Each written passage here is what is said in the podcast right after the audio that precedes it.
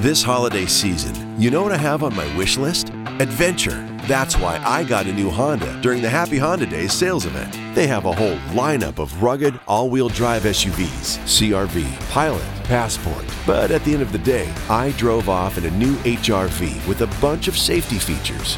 And best of all, I got it on clearance. So don't just sit around knitting an ugly holiday sweater. See your local Honda dealer for Happy Honda Days clearance pricing today.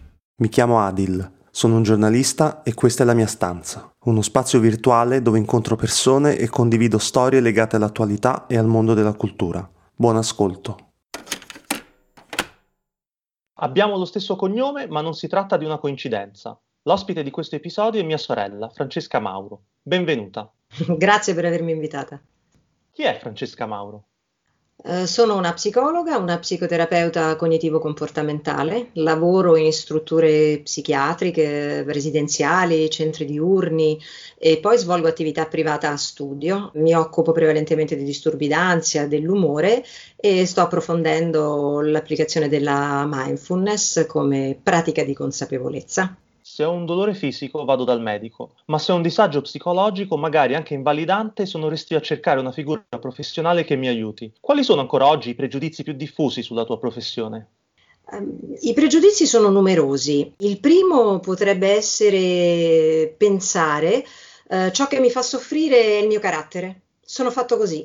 Eh, non c'è soluzione, è connaturato alla mia persona. C'è molto da fare per il terapeuta al fine di spiegare alla persona che ognuno di noi nel corso del proprio sviluppo elabora schemi mentali interpretativi della realtà, di chi è, di come va il mondo, di come vanno le, le relazioni e questi schemi sono il risultato appunto di un apprendimento ed in quanto tale questa parte può essere modificata. Quindi la psicoterapia apre alla possibilità del cambiamento. Un altro pregiudizio può essere dal terapeuta vanni matti, quelli proprio gravi. In realtà gli studi anche riguardo alla popolazione che si rivolge ai centri di salute mentale fa vedere come almeno il 50% di chi chiede aiuto è affetto da disturbi che possono essere definiti eh, disturbi emotivi comuni, quindi ansia, stati depressivi, eh, panico, disturbi del sonno,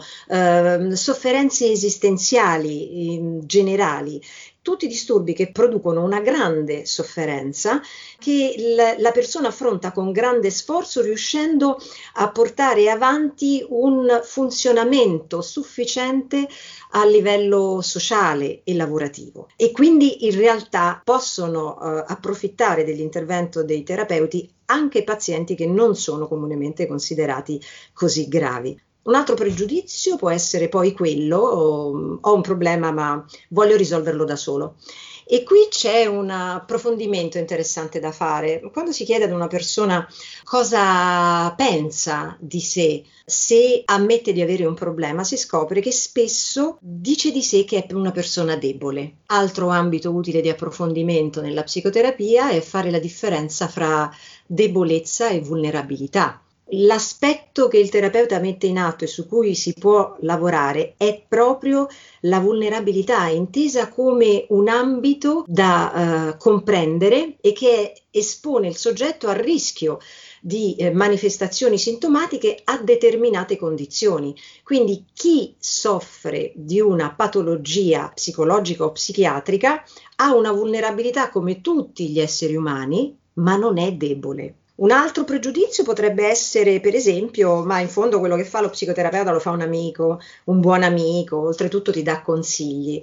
Uh, io spesso penso che gli amici siano veramente preziosi e ci sono situazioni nelle quali è sufficiente l'ascolto di un buon amico. Il rapporto che si ha col terapeuta però è un'altra cosa, è una relazione asimmetrica eh, caratterizzata da quello che alcuni autori definiscono un empirismo collaborativo, cioè è un lavoro che viene fatto da due esperti, il paziente esperto della propria vita, dei propri eventi di vita ed il terapeuta in grado di individuare i dati e le informazioni utili a formulare una possibile ipotesi esplicativa della sofferenza umana. E oltretutto il terapeuta facendo questo lavoro non dà consigli, aiuta il paziente a elaborare scenari diversi da quelli usuali, quindi a vedere aspetti che tende a non prendere in considerazione perché la nostra mente funziona secondo una dinamica ed una tendenza che viene definita confermazionista. Eh, se io ho un'idea di me, io tendo a cercare tutte le informazioni che la confermano, perché noi esseri umani siamo spaventati da ciò che non conosciamo e dal vuoto. Quindi tendo a confermare l'idea di me, seppur negativa, perché penso che soffrirei di meno rispetto all'eventualità in cui, mettendola in discussione, mi troverei di fronte ad una realtà che non conosco più. E quindi eh, il terapeuta può intervenire per fornire strumenti all'individuo per diventare progressivamente autonomo. Un altro pregiudizio è per esempio che andare in terapia vuol dire soffrire. Molti pazienti dicono dottoressa io non voglio tornare su questo episodio, non voglio pensare alla mia infanzia, pensare a queste cose mi fa star male. Anche qui è possibile far riflettere sul processo secondo il quale più noi tentiamo di cacciare i pensieri dolorosi e più questi si riaffacciano prepotenti. La terapia deve aiutare la persona a capire che il suo comportamento per quanto possa sembrare assurdo soggettivamente agli altri, ha una sua coerenza interna, è spiegabile. E poi forse un ultimo pregiudizio è mh, mm, riferito alla durata della terapia e qui ci sono vari approcci. Diciamo che una psicoterapia in grado di individuare una problematica e mh, mm, di elaborare con il paziente obiettivi concreti da raggiungere è in grado, anche se non diciamo al millimetro, però di fare una previsione nel tempo. Il paziente deve poi cominciare a camminare da solo eh, in autonomia e lasciare il terapeuta. Quindi la psicoterapia non dura per sempre. Come è cambiato il tuo lavoro durante questi mesi di lockdown?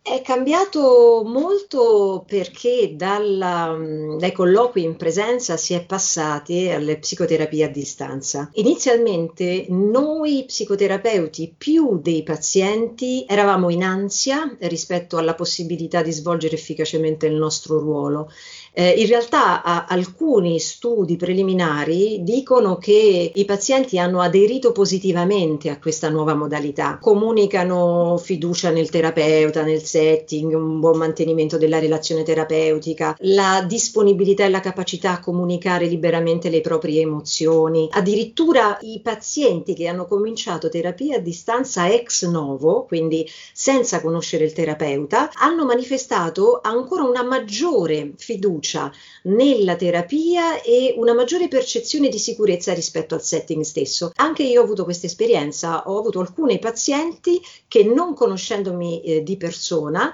hanno iniziato con me una psicoterapia a distanza che sto portando avanti con efficacia e soddisfazione reciproca. La paura di infettarsi, di infettare, la paura della crisi economica. La conseguenza principale della pandemia è la paura? Allora, più propriamente potremmo parlare di ansia. Una conseguenza sicura è uno stato d'ansia. Allora, gli esseri umani sono portati a formulare ipotesi descrittive eh, di ciò che accadrà, a programmare e quindi ad alimentare una percezione di sicurezza e di controllo che poi diventa anche un'illusione di controllo. Quando un elemento esterno mette in discussione e la percezione soggettiva relativa alla propria capacità predittiva, eh, il soggetto vive quello che viene definito un fallimento previsionale. Dice no, io questa cosa la sapevo, sapevo come sarebbe andata, adesso non lo so più. Quindi il quadro eh, si colora di incertezza e questo è il campo dell'ansia. L'ansia è un'emozione, in quanto tale è un fenomeno complesso caratterizzato da elementi cognitivi, eh, di natura fisiologica e comportamentale. È interessante vedere come individuare gli ingredienti in particolare dell'ansia consente anche di capire quali sono gli elementi nei quali intervenire. Per esempio può essere utile spiegare quella che i cognitivisti definiscono la formula cognitiva dell'ansia. Noi immaginiamo gli elementi cardine del processo che conduce all'ansia spiegati così come si fa con una formula matematica, un, con un numeratore, alcuni elementi al numeratore ed alcuni al denominatore. Nella parte superiore al numeratore c'è un elemento base che è la probabilità percepita del danno che io temo di subire, affiancata alla gravità percepita del danno. Questi sono gli elementi del numeratore. Al denominatore ce ne sono altri due fondamentali, e cioè la capacità percepita di fronteggiare il danno, e cioè quanto io mi percepisco capace di affrontare questa situazione difficile o minacciosa, a cui si affianca anche la percezione che io ho in relazione alla possibilità di chiedere aiuto. Allora, è abbastanza semplice capire che in una situazione come questa, pandemica, dove tornando al numeratore, la probabilità del danno è aumentata perché c'è un rischio maggiore di prima c'è un virus. In più la gravità del danno è aumentata, è più seria perché il virus è fortemente lesivo. Come posso utilmente fare riferimento a questa formula per vedere su quali ingredienti lavorare? Io posso andare al denominatore e lavorare su quali sono le mie capacità cioè, seppure in presenza di una minaccia altamente probabile e grave, o comunque più grave, più probabile di prima e grave, io posso fare, ho le risorse per affrontare, posso fare qualche cosa per difendermi, ed ecco che qui ci sono tutti i comportamenti protettivi da mettere in atto. E poi, sono da solo o posso chiedere aiuto? Ho una famiglia, degli amici, eh, una società attorno a me, uno stato a cui fare riferimento? Quindi già spiegare questa formula fa capire su quanti elementi è possibile intervenire soltanto parlando di ansia. L'incertezza di un ritorno a una nuova normalità, quali insidie può nascondere? le possibili insidie sono già uh, individuabili nel termine che hai usato, cioè quella verso la quale noi ci muoviamo non è la normalità di prima del Covid, ma è nuova, come hai detto tu. In questa nuova normalità noi siamo tenuti ad imparare a convivere con l'incertezza di cui parlavo prima. E non è cosa facile. Ho immaginato uh, di delineare un, due reazioni prototipiche. Allora, pensiamo che può esserci un gruppo di persone che una volta percepito il proprio fallimento previsionale di cui parlavo, cioè le cose non vanno più come pensavo prima, quindi io non sono più sicuro di riuscire a controllare gli eventi, che cosa faccio? Che questa percezione di fallimento previsionale mi scoraggia. Io penso di non essere in grado di affrontare questa situazione, di non avere le risorse per farlo e quindi posso portare magari ad abbassare la guardia, magari adottando un comportamento fatale fatalista. Questo ovviamente è molto rischioso. Esemplifico il comportamento che potremmo dire opposto, che è quello invece del soggetto magari affetto da un disturbo d'ansia che percepito l'aumentato pericolo che cosa fa? Al contrario diventa ipervigile. Devo stare attento, eh, non basta tutto quello che mi dicono in televisione, devo usare due mascherine, devo cambiare più volte i guanti, allora è meglio che non esca. E quindi questa categoria di persone può avere una reazione che è frutto di questo atteggiamento di ipercontrollo, per cui tenderà a chiudersi ad evitare, a non uscire e se già aveva una sintomatologia ansiosa si chiuderà magari ulteriormente irrobustendo, mantenendo in vita il proprio disturbo. Quali sfide a tuo avviso attendono la tua categoria nei mesi a venire? Allora, in parte ne abbiamo già parlato, e cioè sono certamente il confronto con eh, disturbi che rimandano all'area delle manifestazioni ansiose e delle forme depressive. Diciamo che un'indicazione di base può essere già distinguere, fare una differenza fra emozione d'ansia e ansia patologica e poi emozione di tristezza e stato depressivo. Le emozioni in quanto tali, ansia e tristezza, sono utili, ci danno informazioni rispetto al percorso che stiamo facendo verso il raggiungimento dei nostri obiettivi. Noi ci troveremo ad affrontare però un'ansia eh, magari eccessiva o disfunzionale e stati depressivi che quindi non sono la semplice tristezza, ma sono una tristezza perdurante e che diventa patologica a determinate condizioni, se correlata con insonnia, mancanza d'appetito, rallentamento cognitivo, è uno stato che può essere definito di presentificazione. Un neurologo in questi giorni in televisione ha descritto la mente umana come un apparecchio fotografico e ha detto il, il soggetto depresso è come fisso sulla modalità zoom, quindi ha praticamente l'attenzione focalizzata sul presente, non vede prima, non vede dopo e il presente com'è?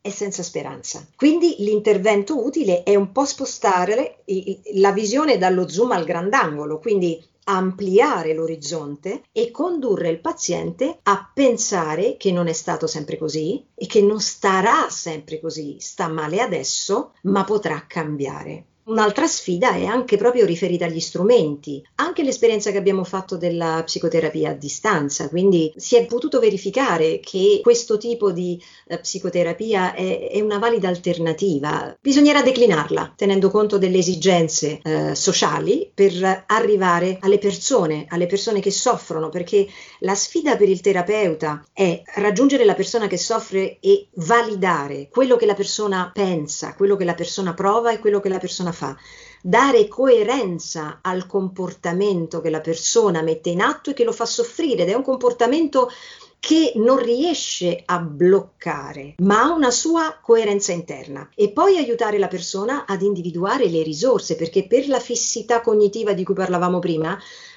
noi siamo portati a focalizzarci sulla nostra visione di noi stessi nel mondo ed invece anche una persona in forte sofferenza ha una parte che rimanda alle risorse e dalla quale è importante partire.